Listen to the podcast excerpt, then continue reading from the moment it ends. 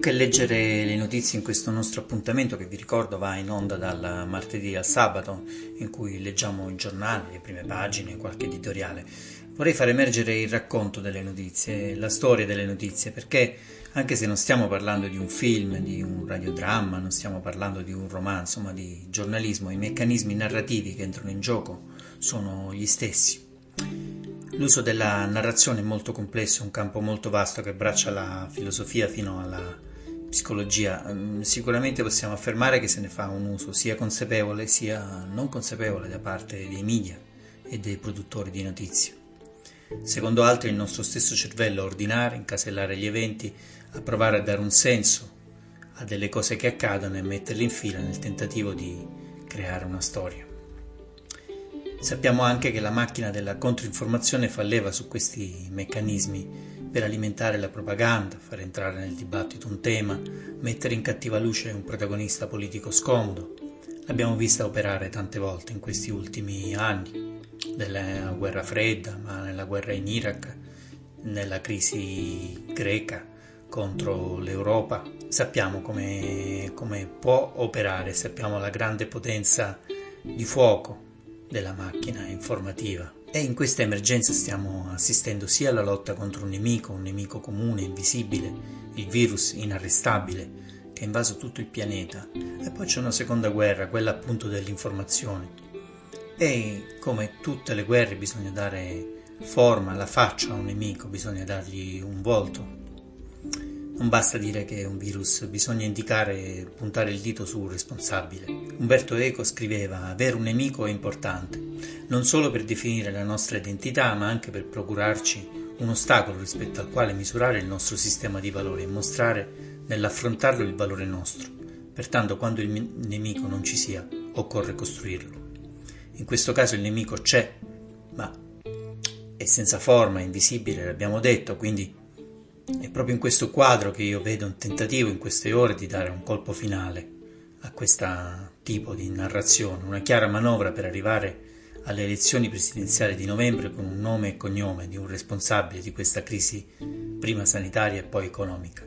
Stiamo parlando di Mike Pompeo, il segretario di Stato americano l'aveva affermato già più volte nei giorni scorsi, la Cina pagherà un prezzo per quello che ha fatto e in queste ore c'è un'intensificazione di questa vera e propria campagna nel tentativo di avere appunto un nemico fisico da combattere. Come sta agendo Mike Pompeo? Beh, intanto sul fronte interno quello statunitense lo sappiamo da più di un mese, sta intensificando i rapporti con la stampa, sta tenendo quasi una conferenza stampa al giorno, ha dalla sua la sponda dei media conservatori che sono fortissimi, capeggiati dalla Fox, che è la televisione, e poi rilasciando interviste e dichiarazioni alla stampa internazionale. E proprio oggi leggiamo ampiamente riportate le sue dichiarazioni su due quotidiani italiani, La Stampa e Repubblica. Leggiamo cosa scrivono questi due giornali, ormai in mano a un unico proprietario, Exor, la cassaforte finanziaria olandese in mano agli Elkan Agnelli.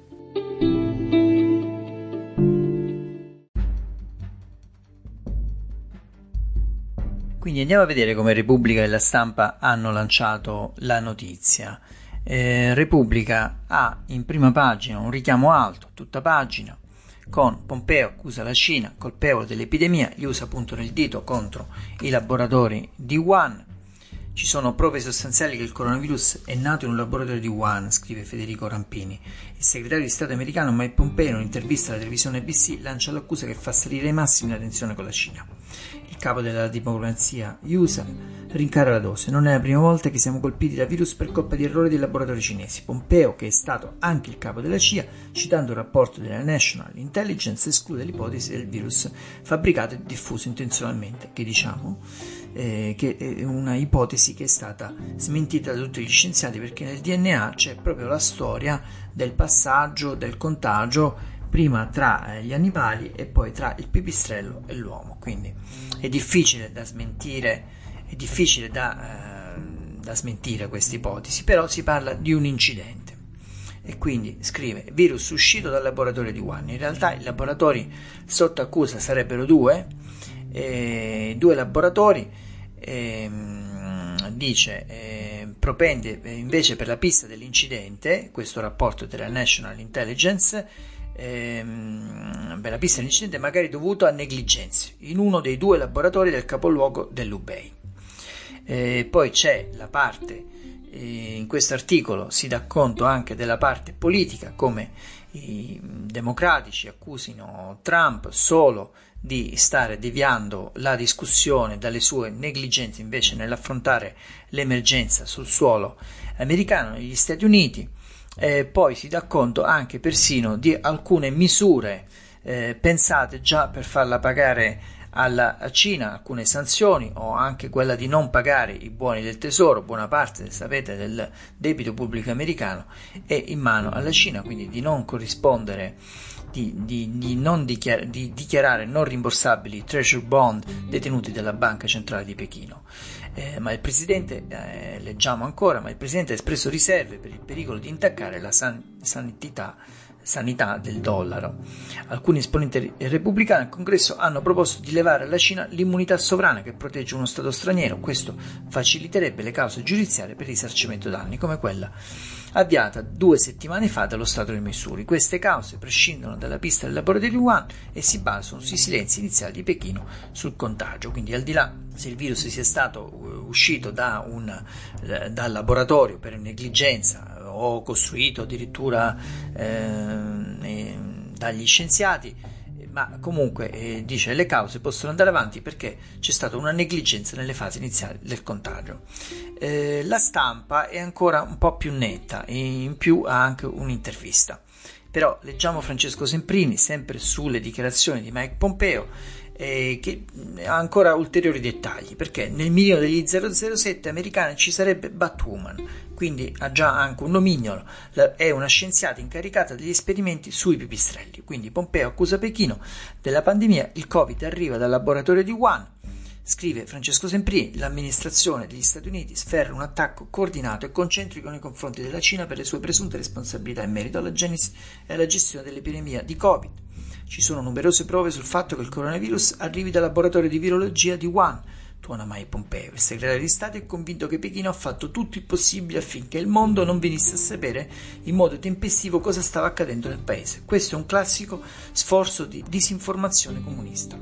Pompeo non spiega se la fuga del virus sarebbe avvenuta per caso o di proposito, ma la sua è l'ultima di una serie di accuse in questo senso partite da Washington nei confronti di Pechino e dei suoi presunti fiancheggiatori. Proprio per la supposta dipendenza dalla Cina, nella crisi gli USA hanno tagliato i fondi all'Organizzazione Mondiale della Sanità. Gli insabbiamenti, secondo alcune ricostruzioni degli USA, sarebbero avvenuti in primo momento ad opera dei funzionari del Partito Comunista di Hubei, la provincia dove si trova Wuhan, e in un secondo momento anche dal Politburo della capitale a rincarare la dose e Peter Navarro, super consigliere per le politiche commerciali di Donald Trump, il quale ribadisce come la linea oscurantista del regime capital comunista abbia prevalso per tutelare l'interesse proprio, tenere lontani i sospetti su eventuali sperimentazioni condotte nei laboratori del regime ed evitare macchie sull'immagine del dragone. Ora, chiosa il falco repubblicano, ci si deve chiedere se la Cina debba essere ritenuta responsabile per l'epidemia. Le accuse giungono probabilmente sulla base dei riscontri ottenuti dagli 007 americani, che sulla genesi del Covid-19 stanno indagando da oltre un mese. L'attenzione degli esperti si concentrerebbe su eh, Zi Zhengli, eh, nome in codice Batum, la scienziata incaricata di condurre le sperimentazioni sui pipistrelli nel laboratorio di Wuhan. Si seguono diverse piste sulla virologa, tra cui le presunte relazioni pericolose del il suo laboratorio con l'Università del Texas, in cui il Dipartimento dell'Istruzione americano starebbe facendo luce. Il sospetto è che l'Ateneo abbia ricevuto donazioni e finanziamenti legali proprio dall'Istituto di Virologia a cui fa capo Batwoman, senza denunciarli come prevede la legge. Le autorità stanno indagando inoltre su presunti legami anche con il Partito Comunista Cinese e un intreccio di finanziamenti che vede l'Ateneo collegato ad aziende come Huawei e Cina National Petroleum. Insomma, è un intreccio veramente eh, appunto intricato. La pista di Wuhan porta soprattutto in Francia. Xi Jinping ha preso il dottorato alla Montpellier 2 University nel 2000. Il laboratorio di Wuhan è figlio di una collaborazione tra Parigi e Pechino. Questo si è eh, sottolineato più volte come in questi mesi mh, mm, ci sia, sia, nato proprio da questa, da questa, mh, mm, da questa collaborazione circolata per giorni anche ehm, la fake news del, del, vaccino spedito dalla Cina proprio a Parigi per essere esaminato che in qualche modo sia sfuggito al controllo eh, tutte cose non provate naturalmente. Ehm, quindi questa collaborazione tra Parigi e Pechino durata sino a poco prima della comparsa del virus.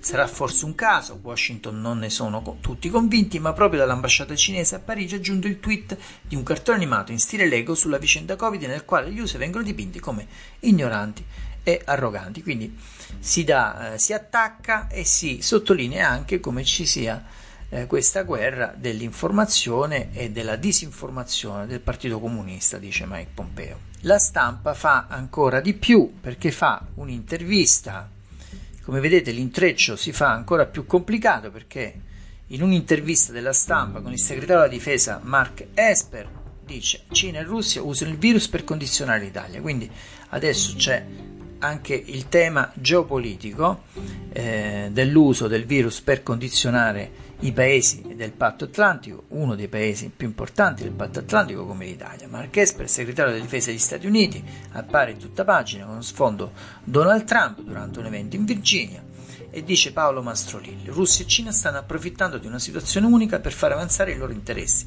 L'allarme viene dal segretario della difesa americano Mark Esper che con questa intervista esclusiva alla stampa invita Roma a tenere alta la guardia, annuncia gli aiuti che il Pentagono fornirà al nostro paese per fronteggiare il coronavirus e denuncia i rischi che correremo facendo costruire il network 5G a Huawei. Ecco qui, c'è la costruzione del network 5G a Huawei, alla Cina.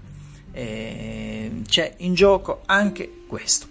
E niente, quindi questo era uno speciale sulla storia delle notizie, della guerra delle informazioni. Abbiamo dato ampiamente atto e, e corso leggendo due eh, interventi che casualmente appaiono ampiamente sui giornali un po' più filoatlantici come la stampa e Repubblica e a domani per il consueto nostro appuntamento quotidiano con Stramp.